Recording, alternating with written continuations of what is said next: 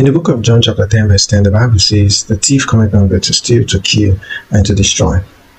When a child of God loses his or herself, this is actually the devil stealing certain valuable essence in the life of the believer that keeps the believer from walking in the light of everything God has called him to be and into something else entirely different from the original plan of God and from what God's word says he or she should walk in. Hello everyone, my name is James George and I welcome you to today's episode of Moment of Clarity. In today's episode, we are going to see the things the enemy steals or what the believer loses when he or she loses himself and how we can get those things back and get back to our place in God. Don't go anywhere. God bless you.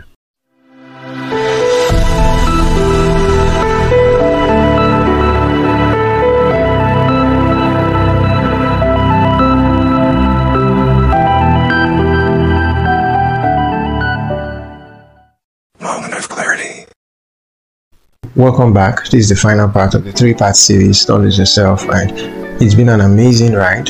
I've enjoyed God. I've enjoyed what God has been doing through this uh, series. And I was discussing with a friend and I said, This series on Don't Lose Yourself is actually a message first to me before it is a message to other people because I got to witness certain aspects of my life where I seemed to be losing myself because I was giving room to a lot of things. I do talk about some of those things in the first part and in the second part. If you have not listened to it, do well to go to go catch it. You know, last week, for example, I was sharing with us about the things that leads to the child of God losing himself, and then I also talked about the signs that shows that you know you are losing yourself. When you begin to see these signs in your life, you know that you are not actually maintaining your path the way God wants you to be, and the enemy wants you to lose yourself. And there's something he does to the child of God when he wants the believer to lose himself, and that is to steal certain things from the life of the believer, mainly the consciousness of the believer. Now, it doesn't steal your consciousness as per physical consciousness, right? But the enemy steals your spiritual consciousness from you, and that's what we're about to talk about in this. Uh, part in this final part of the series where and i'm going to share with you how you can be able to you know fight this and get your vibrance for god your love and your fire back whichever way the enemy you know he's trying to rob you has robbed you in the past. I bring you good news today that it is not too late for you to get yourself together with god. It's not too late for you to build that relationship god wants you to have with him. And it's not too late for you to be restored. If you're alive and hearing the sound of my voice today god wants you to walk in His perfect will. And He's allowing these words come to you today because He wants to have that. So, quickly, what's the first thing that the enemy steals from you? Or what's the first thing that the child of God loses when they are losing themselves? Number one, they lose the consciousness of the boundless love of God. You lose the consciousness of the boundless of love of God. The Bible says that I have loved you with an everlasting love and I have drawn you with uh, my loving kindness. This is God speaking, it's not me. And you know what that means is that God does not joke with your business. The Bible tells us that whoever touches you touches the apple of God's eyes. You see, the very foundation of our worship and our devotion to God is built upon His love. We cannot say we love God more than He loves us the book of first john says that we love him because he first loved us and we are able to love others because god first loved us.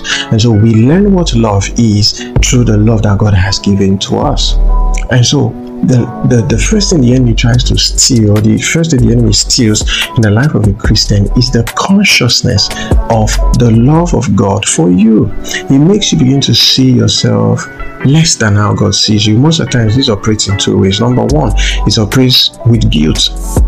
For believers that have found themselves struggling with certain sins or certain lifestyle, the enemy begins to make you doubt the love of God for you as a person and keeps before you a reminder of your sins and your past.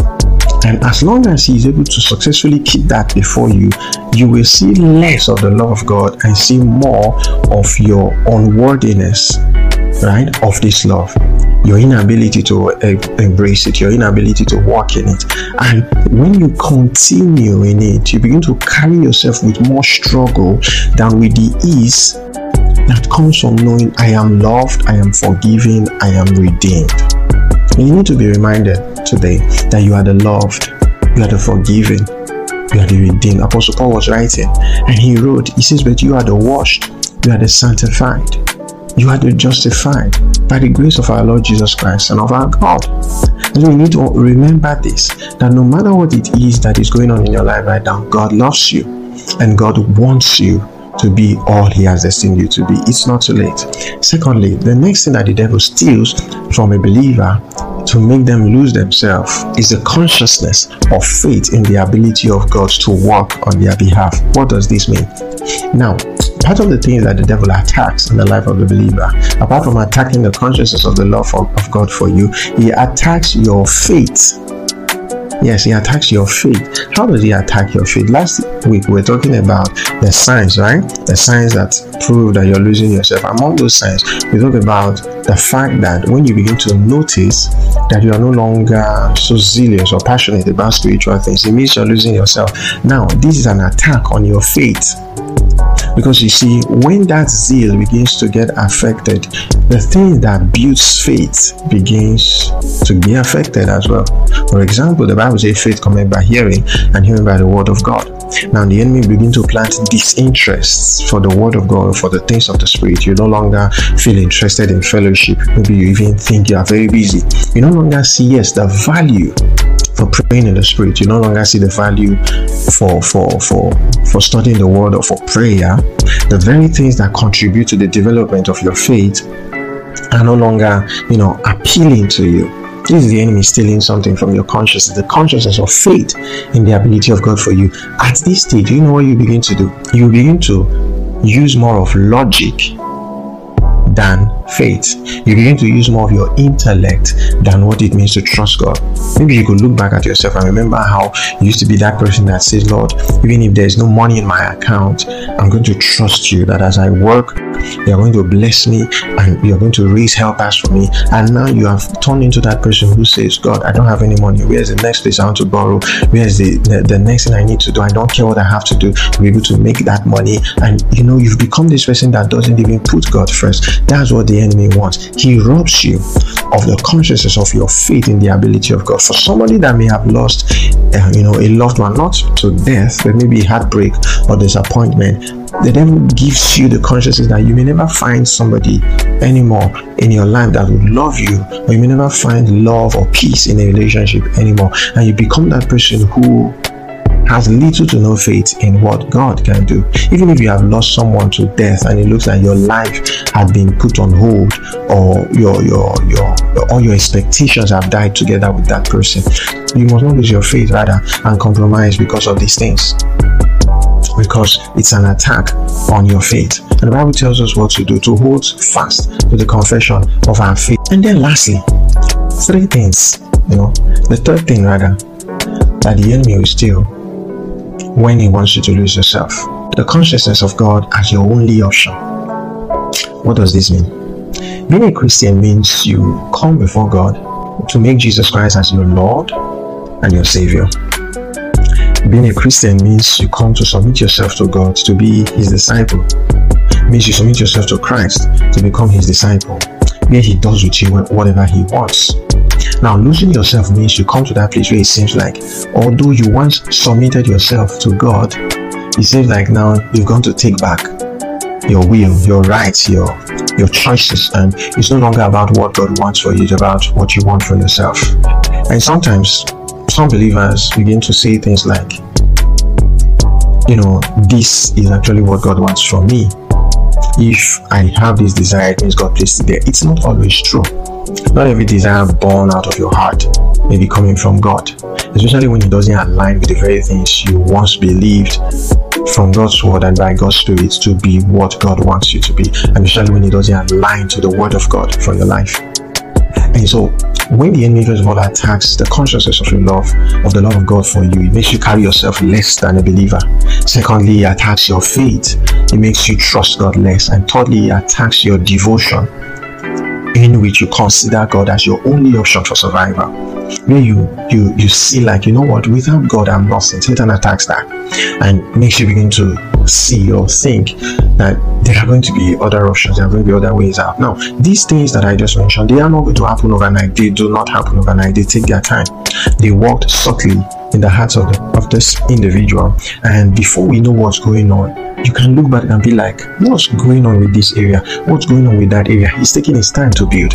You need to realize something, as I share with us in a moment, the, the, the, the things you need to do in order to get yourself back on track with God.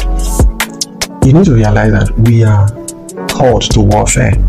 Yes, we fight from a place of victory. Christ has given us the victory and all of that. But we have been called to warfare. The Bible says in Ephesians chapter in Ephesians chapter 6, verse 10, he said, Finally, my brethren, be strong in the Lord and in the power of his might.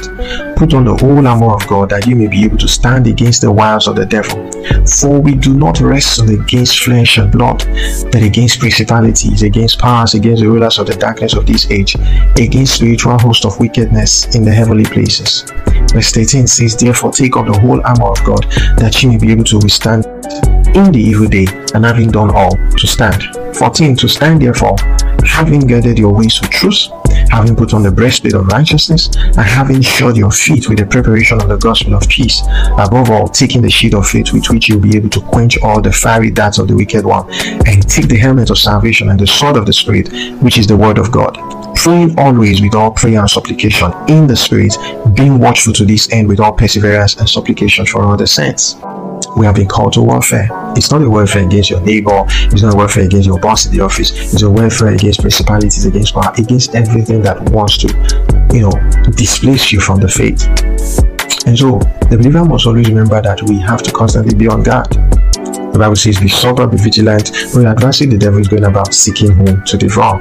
You need to understand that that everything happening around you is either being caused by God or being caused by the devil. Yes, the Bible says all things work together for good to them that love God and to those who are called according to his purpose. But take note, to them that love God and are called according to his purpose, you stay within the love of God because that's what the devil wants to displace you from.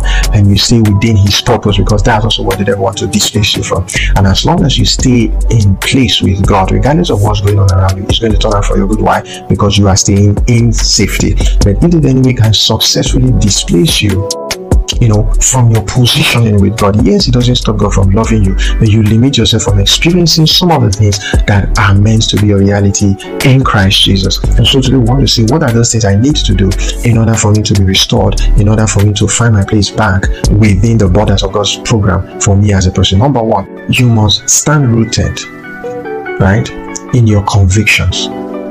It's very important. This may sound, you know, trivial, like it's not too uh it's not like some very mysterious thing, but a lot of believers don't really have convictions. Anything blows them, like literally anything blows them. You hear this today, they are there. You hear that tomorrow, they are there. They literally don't have whatever you know they are convinced about. You see, convictions comes from our faith in you know our encounters with God. Convictions are born from these encounters we have with God via His Word, via His Spirit. And so, you see, for somebody that have encountered certain deeper things with God, their convictions won't be like yours. It will be deeper, of course. But you know what? If you do not stand in your convictions, you will fall for anything. The Bible tells us in Colossians chapter 2, verse 6 and 7, it tells us how to stand rooted and built up in Him, abounding, abounding in the faith with which you have been called. Be rooted be rooted in this in this thing that you have been called. if you are not rooted you're going to fall for anything. Jesus was talking about the difference between those who hear and obey the word and those who hear and don't obey. And we can tell how one was building his house on the rock and the other was building his house on the sand. So your convictions get you rooted. The convictions will keep you in the days when you are faced with the pressures of this life and all the things that lead people to lose themselves. Your convictions will save you. Your convictions will save you. So stay rooted in your convictions. You ask yourself the deep questions. What do I really believe in Jesus? What exactly are the things I believe about Jesus? You need to spend time confessing your faith. Again, if you have to do that, it will help you.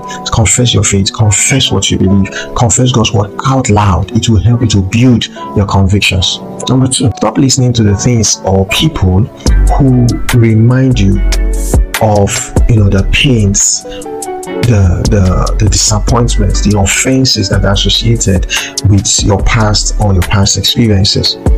You see, there are many people who are planted or who have given themselves over to always be the ones who tell you, oh, how this person did this, how that person did that to you. Those things that were contributing to make you lose yourself. These people allow the devil speak through them. Sometimes they don't even know. Sadly, so they don't even know. For them, they may probably be sympathizing with you or you know trying to encourage you. But the truth is that they're actually not doing you any good. So you must find a way to silence those voices. Stay away from them. Whatever reminds you of the very things that trigger you. I know we call it trigger a lot of times, you know, for traumas and the rest. Whoever serves to always be that reminder, to always remind you of your trauma, to always remind you of the hurt, to always remind you of how somebody treated you badly, and those things that made you which you know, right? Those things that made you to begin to lose yourself because you were pained, you were hurting.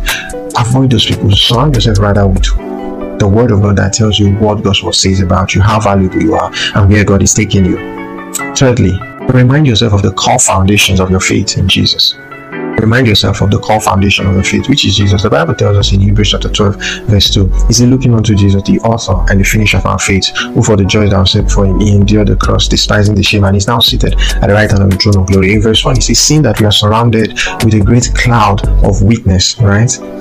Says, Let us run with patience. The race that is set before us, right? Let us lay aside every weight and every sin that so easily beset us, and let us run with patience the race that is set before us. In other words, no, don't just lay aside you know the negativity. Don't just lay aside the hurt. Don't just lay aside the past. Don't just lay aside the pain put something before you. Sometimes a lot of us lay aside something, but we don't put anything before us. And before we know what, we are back to facing the things we laid aside.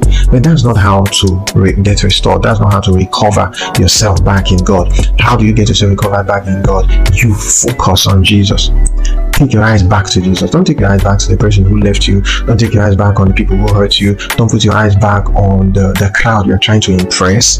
Don't take your eyes put your eyes on the things you can do or the things you cannot do that make you compromise your faith. And our focus is on Jesus. He's our perfect example. And the more we behold, and the Bible says we are transformed into his image as from glory to glory. And the next thing is make it a life commitment to believe what God's word says. I know this is usually hard in a world surrounded by logic, in a world surrounded by people seeking for many evidences. You know, they say seeing is believing. And yes, there's a place for signs and wonders, there's a place for power and the rest. But you know what? It begins by faith. The Bible says the just shall live by faith. Jesus says that if you hear these things, blessed are you if you do them. In other words, when you make it your life commitment to both believe and to practice the word of God, you are building an edge of stability for yourself as a child of God. You build an edge of security for your faith. Every act of disobedience and negligence of God's word continues to push you further and further away from your own safety. And so you need to understand that every instruction in the Word of God, every word of God is given for your benefit. Every word of God is given for your peace. Every word of God is given for your help. So when you make it your lifelong commitment to say what the Word of God says, I should forgive people. Yes, the Word says, love who love you, hate who hates you, help who helps you, and stuff like that is people. That's your flesh. Your flesh wants to, you know, respond to the positivity being given to it. But the Spirit asks us to love even the very people that hates us. The Spirit asks us to help even those people that are trying to bring us down. It doesn't mean you are a fool. It doesn't mean you don't know what you are doing. It simply means you are making it a commitment to obey God's word. Listen, there are a lot of options you are going to have today. You can choose to listen or not listen to what I'm saying. But the truth is that every time we commit ourselves to obey what God's word says, we position ourselves to be elevated by God, to be rewarded for our obedience to God. The Bible that says, when your enemy says, give them water to drink, he didn't stop there. He said, through this act, you heap coals of fire on their head. We should not always see things from a negative light. Through your good works, God can save somebody. Through your forgiveness, through your peace, through your mercy, someone else can understand the love and the mercy of God. Through your kindness, somebody else can be touched. And if they refuse to be touched, the, their hatred for you, their attack on you is a direct attack on God. And God is going to put it upon Himself to protect you. See, He builds an edge of protection around those who fear Him. So you must make up your mind today. Who would you rather walk with? The world who needs salvation, or God who is the author of your salvation. It's time for you to make that decision today. And since this list of things I've put out here for you are actually the pathway to your restoration, there is no other way. Yes, you you know you can go to people to talk to people for counseling, you can meet someone to pray for you, but if you do not make the decision to practice these words I just shared, these few points I just shared with you, you know, reminding yourself again who your focus is, you know, standing rooted in your convictions, reminding yourself of the foundation of your faith and making that commitment to obey and believe what God's word says. There is nothing anybody's prayer is going to do for you. There is nothing anybody's counsel is going to do for you. It has to be you making this decision. And I I know that somebody who really needs this word is taking this to heart and they are going to put it into practice. Can we just say a word of prayer? I want you to just bow your heads and I pray with you and say, Father, Lord, let your hand of restoration, of healing rest upon this one. As, as, as, as, as my brother or sister listens to these words today, Lord, let your word minister to them. Let your spirit touch them wherever they are and help them to find their way back to being the person you have called them to be. I pray for healing for them. I pray for hope to be restored. And I pray for peace to overshadow them once more. In Jesus' name, amen. I speak the reassurance of faith upon you once again, and I pray for your restoration. If you have been blessed by this episode, please do well to leave a word of encouragement on any of our platforms where you are receiving this from. Share with friends and let God use you as a channel of blessing to somebody else. Next time, we're going to be studying another wonderful series by the grace of God or deal with whichever topic the Lord wants us to deal with. If you have prayer requests or you have any questions, please do well to forward them directly to our contact details and the Lord bless you mightily. I want to take this moment to appreciate uh, those who are partnering with us to make Moment of Clarity a success. Uh, by the grace of God, some of our beloved brothers and sisters in the faith, you know, have sent in contributions for us to get more and more equipment that are needed to make our, our production more beautiful, more uh, excellent, so that when it gets into you, it's clearer, it's powerful, and it can minister to more and more people. I want to request that you join in praying along with us, praying along with all of our partners that God will continue to increase them. And if you'd like to partner with us, don't hesitate to reach out. The Lord bless you. Thank you for your time. I hope you were blessed by this episode of Moment of Clarity. Do well to join me on the next episode, and I'm sure you're going to be blessed. If you are blessed by this episode, please take a moment to subscribe to this channel or follow me on whatever platform you're getting this from. I hope to see you next time. God bless you.